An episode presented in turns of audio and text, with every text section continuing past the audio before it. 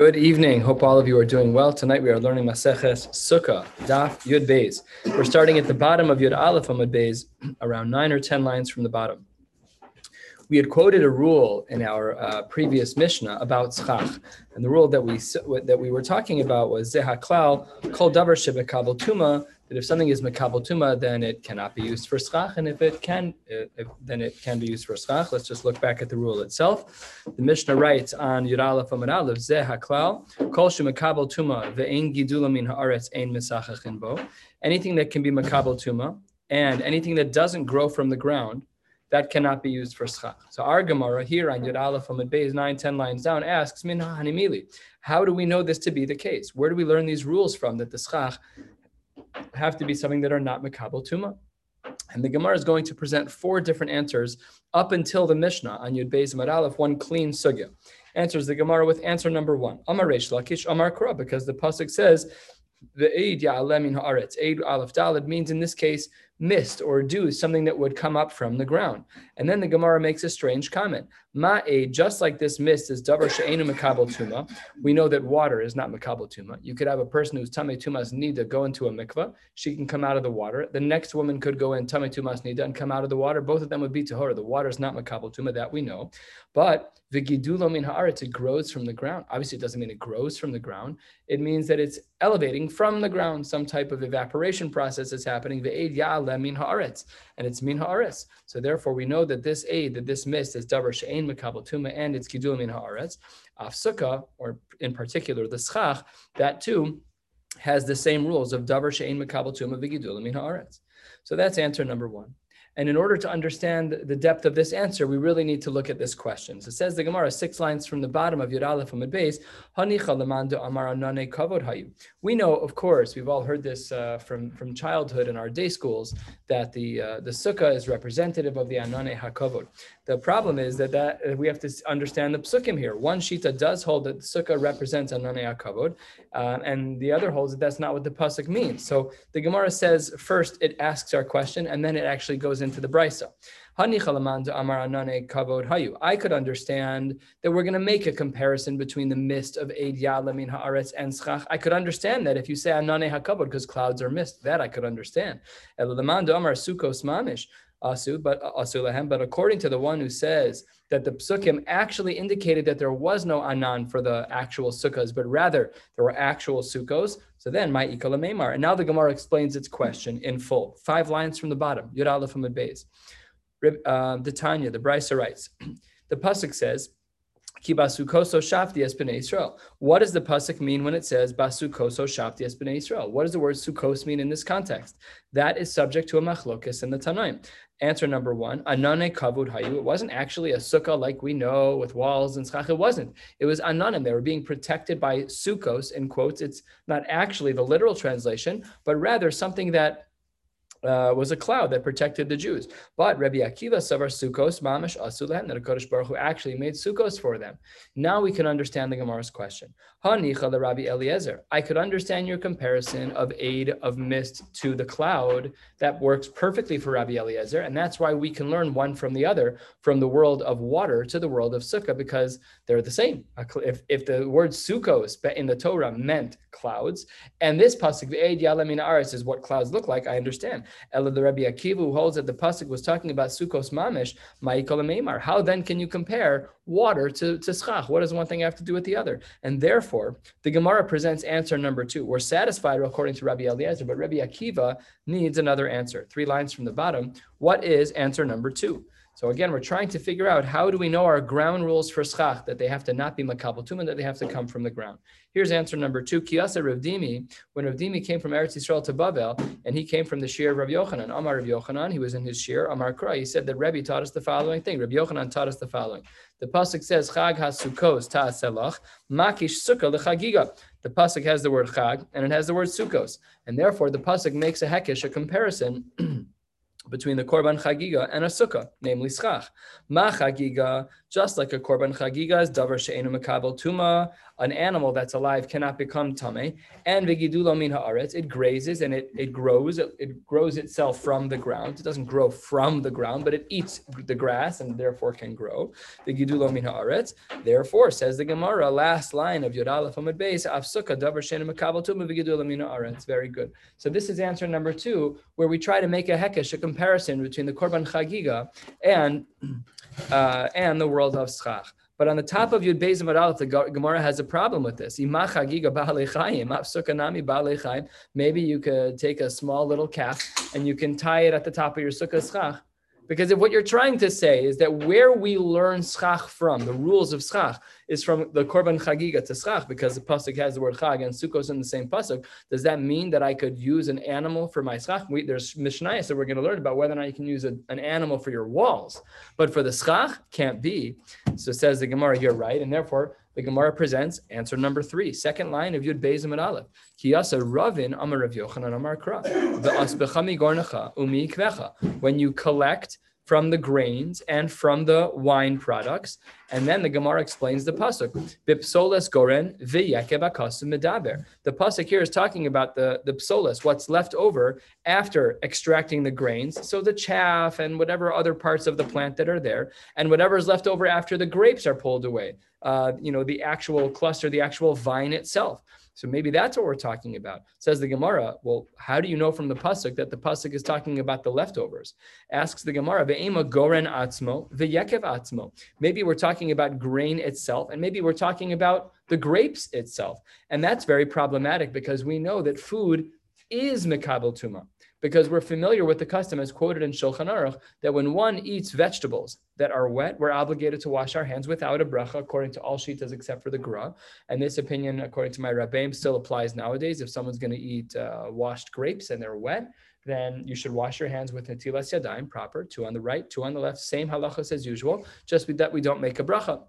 If you want to avoid that, you can eat with a fork and knife. If you want to avoid that, you can dry off the fruit or the vegetables, whatever it is. But it is halacha So either way, food is makabel tuma. So if food is makabel tuma, and you're trying to learn from the pasuk of uh, and the pasuk is talking about grain and grapes, that doesn't work because that's actually makabel tuma. So says the Gemara, how do you know what the pasuk's talking about? So Amar Reb Zera, don't worry. Yekev ksiv kan. Take a look at Rashi. Third line, Dibur Hamaskal, Yekev ksiv. Yekev is a reference to grapes, and Rashi writes, the mashma la'achar shenase yayin. The assumption in the pasuk is that it's already been made into its final product. What are you going to do? Pour wine on top of the sukkah for schach? It's not going to stay there that doesn't work. So therefore, because Yekev can't be a reference to actual final product of wine, which would have been Makabal Tuma, must be talking about the vine. So too by the grain portions as well. Mm-hmm. The EF Shar L'Sakich, but you're not able to make Sach out of wine. So therefore, the whole Pasuk must be talking about the psoles of, the leftovers of the vine from grapes and whatever is left over, the chaff, etc., from the grains. But the Gemara has a problem with this as well. Maske Flora of. Maybe we should say the Yayin Karush.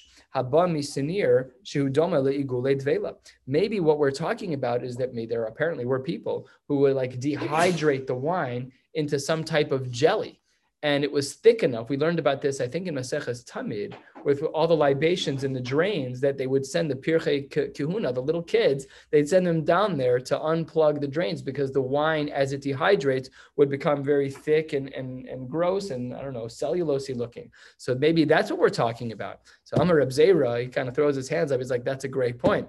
And we thought we had all the answers in place. Also, Rabbi Yirmiyah Narga. And Rabbi comes along and he throws an axe. This would be today's colloquialism. You threw a wrench into the system. And that was a line that apparently either we got from them or we made up on our own separately of them. But that's very clear from the Gemara. That was a line that they were using. Either way, this is a problem because maybe that's really pshat in the pasuk. Maybe when the pasuk says Maybe what the pasuk means is not the psolas, not the branches, which would be a wonderful limud in order for us to learn what schach mm. is. But maybe it's talking about yain karush, and maybe we should be able to take wine that's congealed and use it as schach on our sukkah. That would be pshat in the pasuk. So it says the Gemara, no, you've misunderstood the pasuk. There's one letter you were not looking at carefully. Take a look at this answer, eight lines down. Yud Beis Aleph. Rav Ashi Amar mi garnacha from the grains, not the grain itself, but from the grains, velo goran atzmo, and miyikvecha from the grape product, velo yekeb atzmo. Beautiful diuk in the pasuk, and therefore answer number three stands the test of the Gemara. And what that means is that we learn from this pasuk that the psolis of grain and the psolis of grapes can be used for schach in that they are not makabel tuma and they are gidulo min hakarka. Beautiful. All right, that's another answer. Here's answer number four, and this will bring us. No, it's the branches of. It's mi It's not the grapes itself. It's the psoles of. It's not the grapes itself. It's not the wine itself, but the vines. And the vines are perfectly fine to use. You have to pull the grapes off. But that's that is an acceptable response. The Gemara entertained the possibility of congealed wine, but rejected it from the letter mem of mi yikvecha, from the grapes, but not the grape itself. And answer number four, Amar Mehacha, Hahar Ale Zayis, you should please bring for me from the mountains, Ale the leaves of or the branches of zayis of olives, ve'ale eitz shemen, ve'ale hadas, ve'ale tamarim, ve'ale eitz avos. All of these different types of tree branches, a wonderful and acceptable answer, except for a technical side issue, a tangential point. The Gemara says one third of the way down, hainu hadas, hainu eitz avos. The way we refer to hadas. Uh, to Hadassim in the Torah is Anaf Eitz Avos ve'Arvei Nachal. This pasuk over here says Alei Eitz Avos. Are they the same things? Let's ask the question in more halachic terms. Are they interchangeable? What you're referring to here in the pasuk that you can use for schach, can I also put it as part of my lulav and vice versa? What's viable as something to be used for hadassim for my lulav and esrog, can I also use as schach? So the Gemara says, hold, slow down, don't worry so much. Amar Chisda, hadas shote There's a wild type of hadassim which are kosher for a sukkah, but not for a lulav and esrog. Oh, the eight avos lulav, and the thicker one can be used for a lulav. How do we know to distinguish between the two of them? This is one of the things that you will get when you see a hechsher on top of your hadassim. Take a look at a critical Rashi for us to understand what hadassim really are. This Rashi is a third of the way down, maybe a drop more. Dibur hamaschil hadas shote. What is this wild type of hadassim? Says the Gemara she'eno kasher lulav. And such critical words. Whenever we look at our hadassim, we're never going to see them the same. Ein avoso asuya shall shalosh shalosh alid. Our hadassim that we have, all three of the leaves emanate from the same place on the stem. But the hadassim shotim, it's two and then one. So that's what hadassim ksherim are, the ones that we use for lulav and esrog. Those have to be ones where all three of the of the leaves protrude and emanate from one nodule, from one spot on the stem. Masha'in came the hadassim shotim, which are different. And that's a, what? A mold, there's plenty of adasim shelter Yeah, well, you don't need the whole thing to be perfect. We only need a certain set of it, a tefach, whatever it is. But yeah, that's I'm sure prior to all the hechsherim of the Chazon Ish and all the other rabbanim chashuvim, prior to all of that, I'm sure that that's the case. Uh, and by the way, we could also walk down down the street. There are people who have hadassim trees in front of their homes. You could walk over and take a look. Is that kosher for lulav and esrog? All three leaves would have to grow from the same spot, all emanating from the same spot. Mash'en ken hadassim shotim. That brings us to a new mishnah. From here until the end of the day today, we're going to be talking about different types of schach and whether or not those types of schach are kosher. Up until now, sikum hadvarim, we learned about the marim makom of how do we know that schach has to be something that's not makabel tuma and is something that's gidula min akarka, and we presented four different answers. You can look, look through all four of those answers. New Mishnah. Chavile kash, if you have a bundle of kash of straw, v'chavile eitzim of wood, v'chavile zeradin, certain types of twigs. So the halacha is ein mesachachin behem. We're going to play off of this language shortly of ein mesachachin behem as to whether or not that language is strong enough to be raisa or only derabanan. V'chulan, uh, and all of those, shehitiran ksheros, if you untie the knot that's holding them as a chavila, that's holding them as a um, as an actual bundle. So then it's for sure kosher for schach, for kulan, and all of them, even if they are bundled, are ksheros ledefanos for sure. Why not? Let's say you have a warehouse of bales of hay and, and whatever shape you could stack them one on top of that. That can be your sukkah, no problem at all. Schach is what we're talking about though. The Gemara opens halfway down Yud Bezim and Aleph. Amar Rabbi Yaakov. Let's remember his name is going to come up again in about 15 lines. Rabbi Yaakov says, when I was uh, in Shir, Shamis Mined Rabbi Yochanan Tarte, I learned two different Mishnayos, two different sources in the Tanaim from Rabbi Yochanan.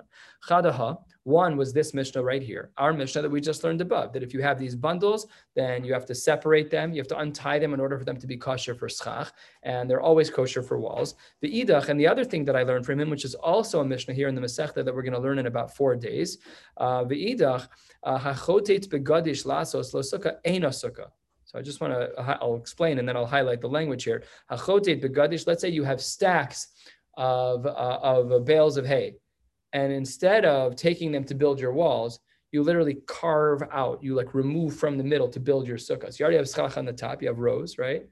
And then you just remove out from under it. So we should go in our brain say that that might be tasev alomina asui, right? You have let's say 15, 15 uh, high and, and 10 wide and 10 and 10 deep, great. And you just take out the middle one, so you have walls and schach left, left over. That should be very problematic of tasev alomina asui, like we learned about. The sukkah has to be built in a proper order. You can't put the schach up before you put the walls up, and this wasn't a room. It was just a it was just a, heap of, uh, of straw, so that doesn't work. We'll see in a little bit as to how problematic, in fact, that is.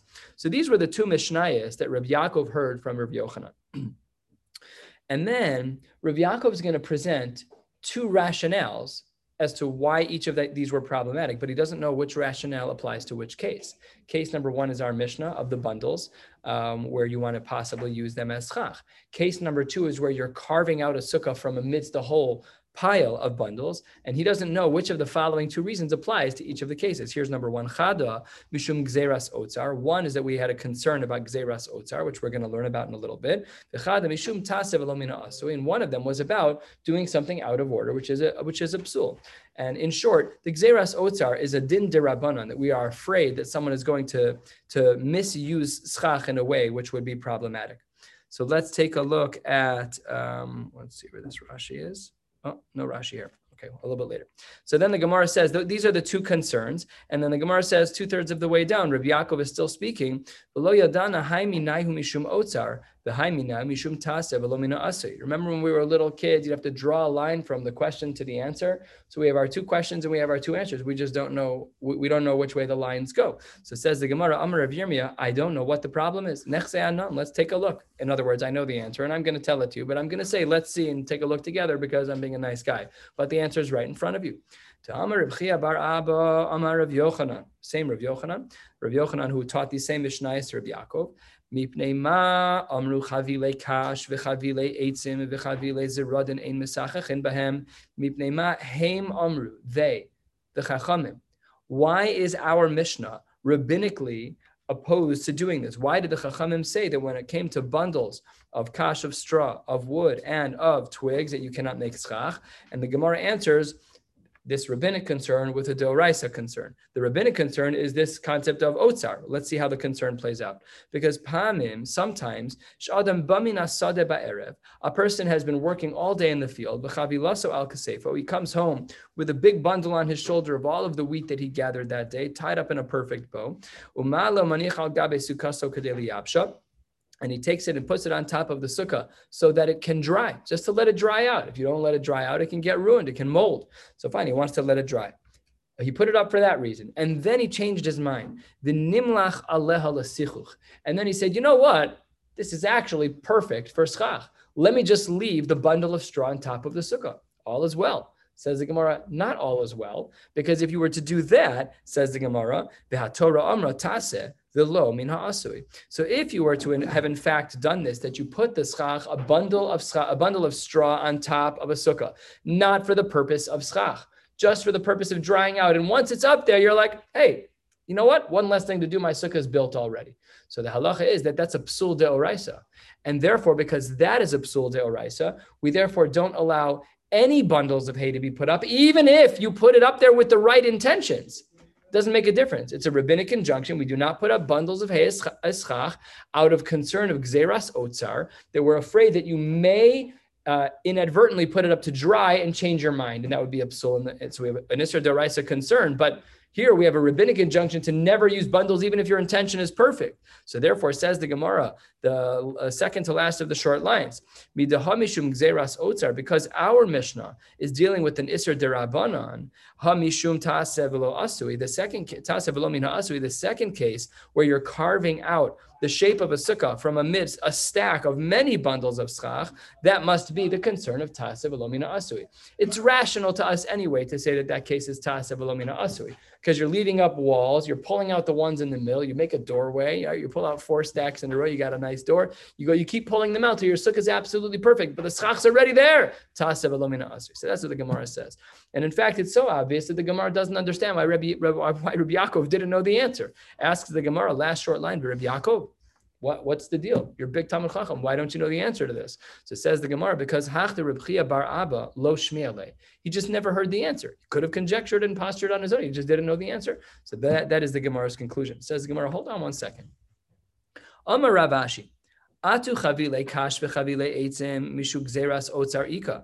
I understand you're concerned about the bundles of straw and the bundles of wood. I understand about that that you have a rabbinic concern to never use them, even if you're putting them on the roof for the right reason, out of concern that you may put them up for the right reason. Gzeras otzar ika. But why don't you also say that mishum tasev that velomina asu? Why do you say leka? Why doesn't that apply? Remember, we had two cases and two laws, and we said that our Mishnah is, about Gzeras Osir. Why isn't our Mishnah also about Tasav Lomin Asui? So says the Gemara, Mishum Tasav Lomin Asui, Leka. And not only that, but in the second case, the case where you're carving out begadish from a whole pile of, uh, of bundles, there we said mishum tasav elomina asui because you're carving out a sukkah schachs already in place, and you're basically carving out the opening with the roof in place. That's Ta'as Luminasi. But don't you also have Mishum Gzeras Osar Leka? Don't you also have the rabbinic concern on top of that, that when you put the schach there in the first place, it shouldn't work either? That should be Asar Midrabanan. Forget about the Psul Del We should also be Asar Midrabanan, even before you get to any Dine Doraisa. So says the Gemara, and this is where the language becomes very key. There's a difference in language between the two cases, between our Mishnah, which spoke about the bundles, and the case of Chotate, where you're going to be carving out um, an, an, inside sukkah from within the pile of all of the straw. The Rav Yochanan Amar Lach, he'll answer for you, and we're in the bottom line of Yud Beis Aleph. He will answer, Hacha diktani, here in our Mishnah, what does our Mishnah say? If you scan back up at our Mishnah halfway down, it says at the second line of our Mishnah, Ein misachachin So we're quoting that word Ein. Last line, Amar hacha diktani. Here in our case, where the bundles are not allowed to be used by rabbinic injunction of Otzar Gzera, we're afraid that you may put it up for the wrong reason. The language of our Mishnah was Ein misachachin bahen. That's lechatchilahu. That's it. You're not allowed to use it. Top of your base That's only lechatchila. But That's only a din derabanan. Hadeoraisa shapir dami. Technically speaking, if I want to use schach of a bundle of straw and my intent is correct, I'm putting it on top of this sukkah to be schach. So afal pi that mi derabanan, it's not right. I violated an iser derabanan. But lemais at the end of the day, it still works. And that's the diuk on the language in our Mishnah, which was a more gentle language of ein misachachin bahem. It's not puzzle, it's not usr, it's ein misachachin, and you shouldn't do it. But if you did it, it would still be kosher midel raisa. But hasam, in the case where you're carving out a sukkah from within a bundle of many, many bundles of, uh, of the straw, hasam, second line, to katani, ein a sukkah doesn't say in Mesachachin Bahen. Look at the language. Ain't a sukkah. It's not a sukkah. That's not a psul dirabanan. Afilu diavad mido raisa nami ain't a sukkah. Even if you already did it, zero. A total flat line. That's not a sukkah. So the difference in language in the two Mishnayos. Our Mishnah says ein mesachachin bahen. You should not use this for schach. Versus the second Mishnah, which says ein a sukkah. Very different. Therefore, the one that's Ein Sukkah, much stronger, that's triggering the din deoraisa of tasib ase, which is a psul deoraisa. But our Mishnah, which is ein misachachin behen, you shouldn't use it. You shouldn't do it. If you're going to do it, it's going to be kosher. That's ein misachachin behen. That's the iser derabanan, says Rav Yochanan. That's the iser derabanan of gzeras otzar. We're going to learn a couple of cases right now. Uh, that you know, if you ever, uh, let's say that uh, you have 49% of schach and the last option for you to use is a broomstick. Is a broomstick considered to be makabel tuma, uh, a, a, a kli that's makabel tuma? Yes or no? We can make a very easy diuk from this Gemara. Says the Gemara, third line, Yud Beis Amid Beis. Amar Yehuda Amarav, Sichicha bechitzin zicharim kshera, benekevos psula. If you make schach out of a chetz, out of a piece of wood, out of, out of an arrow, the wood that goes into an arrow that's a zachar, namely, let's say that you have an arrow and the end of that arrow is a tapered extension that goes inside an arrow.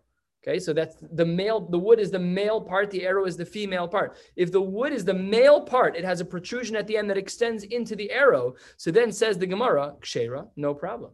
But benekevos psula. But if it were to be that the arrow was the male portion and it inserted into the wood, and therefore the wood at its end had a base keyboard, had a, had a, had a, had a little, seemingly a little hole in it to receive the arrow, that's psula. That's psula. So says the Gemara, that's great. Zacharim kshera pshita.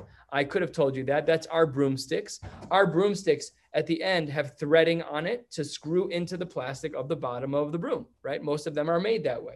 So if, if at the end of the wood it has the male portion which has the threads in it, and then it can it can be put onto the broom, that's great. That's totally kosher. Says the Gemara pshita. In fact, it's so obvious that that's kosher why would you even bother teaching me that if you have a piece of wood that has a protrusion at the end to be inserted into another part of the cleave? Of course, that's kosher. Answers the Gemara, fifth, sixth line. Mahu detema. I had to teach this for the following reason, because if I didn't teach that a, a, wood that a piece of wood that has a slight extension on it, maudatema nigzor zechar I might have thought that if there was a handle on it that had a male protrusion, I might have made a gzera that that should not be used because it's easy to mix up with uh, a piece of wood that has an, uh, a concave on the other side to receive something. So there says the Gemara, Kamash Malan, that that's not true. That as long as the wood has a protrusion at its end, it's considered kosher.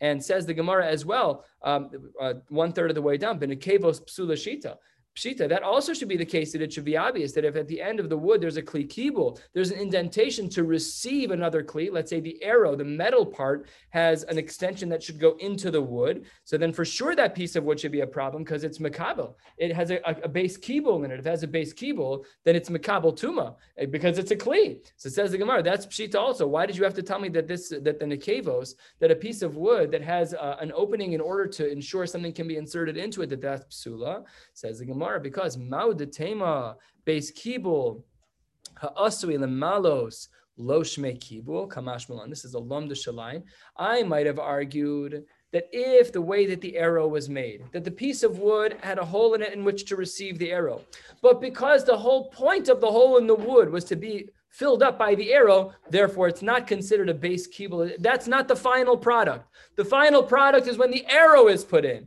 So have a mina that maybe it would be kosher because even though it has a base kibble to receive the arrow, but my great greater concern is what does the final product look like? And there's no arrow yet, so therefore the wood is is, is not a kli yet. It should be mutter. Kamash malan that that's not the case, as the Gemara. Kamash malan that once there's a base kibble, even if the arrow has yet to be put in, it is still going to be considered uh, a problem. Says the Gemara. Next case. Amar Rabba Bar Barchana Amar Rav Yochanan. Um, flax was very common uh, to be used back in the day. Three step process for prepping it. First, they would soak it to soften it, and then they would smash it to get it to its fibers, and then they would comb it from all of its uh, impurities. So says Rav Yochanan halfway down. Once you have um, once you have uh, a flax that's been combed already, its last part of the process, it's soaking, beating, and then combing. Once it's been combed already, for sure that's psula, that's makabel tuma, that's a final product. That's not allowed to be used. Behutzni, if it's unprocessed, right, you haven't done anything to it, then everyone agrees that pishtan ksheira, that you can use flax for schach, no problem at all. The bigger problem is behushni. All of these words are very similar and not normal words. Hushni, the shin reminds me of partial, just so that I can remember it's only partially prepared. And here the Gemara says, Eini yodea mahu. First of all, says the Gemara, I don't know what the din is. And second of all, I don't even know what stage of preparation I'm talking about when I say I don't know. It's a double lack of knowledge. Vihushni atzman eini yodea. And says the Gemara, manafshach. No matter how you look at it, I'm just not sure. If it's been crushed but not combed, maybe there we say hushni karile. But aval tari had it been soaked velo daik then hutsni karile, then for sure that's going to be considered unprocessed. Odilma, or perhaps no tari velo daik nami hushni karile, or maybe maybe even if you only do the first step of soaking, that's also considered partial flax, and therefore it enters the category of I'm not sure what to do with it, and the Gemara leaves it without any clear knowledge. Amar Rav Yehuda, Hani Shushe Vishavtsari. So I, I, I, didn't have a chance to write this down in my Gemara, and I couldn't remember what it was. I have it right here. It says in the article, ferns and artemisia. These are different uh, types of trees that were or bushes that were used for schach. So Rabbi Huda, the Amora, says that misachachin behu you're allowed. Abaye says you're not allowed. Why? Abaye Amar b'shushe misachachin. With the first one, with ferns, you are allowed, but b'shavtzeri you're not. With artemisia, you're not allowed. Lo misachachin. Why? What's wrong with artemisia? So says the Gemara, my taima, kevan desari rechaihu, since it smells very bad, Rashi, mavish recham, it smells terrible. It's an awful smell. Shavik who people are going to leave the sukkah of a nafik. And because of that, it's not a psul inherently in it. It's the right material. It checks all the boxes of not being makabal tuma and gidula min haaretz. The problem is that it kicks people out of the sukkah. It smells awful. So therefore, you're not allowed, again, not a psul inherently. It's a secondary problem, but therefore you're not allowed to use it. Last case for the night. Top of Yud Gimel Amid Aleph. Amar of Chanan Barava. Hani hizmi v'higi. These are different types of, of small thorny bushes. Mesachachin behu. Abai Amar behizmi mesachachinon. The first one, yes, behizmi, but behigi with thorn bushes lo mesachachinon. My timer. Why not?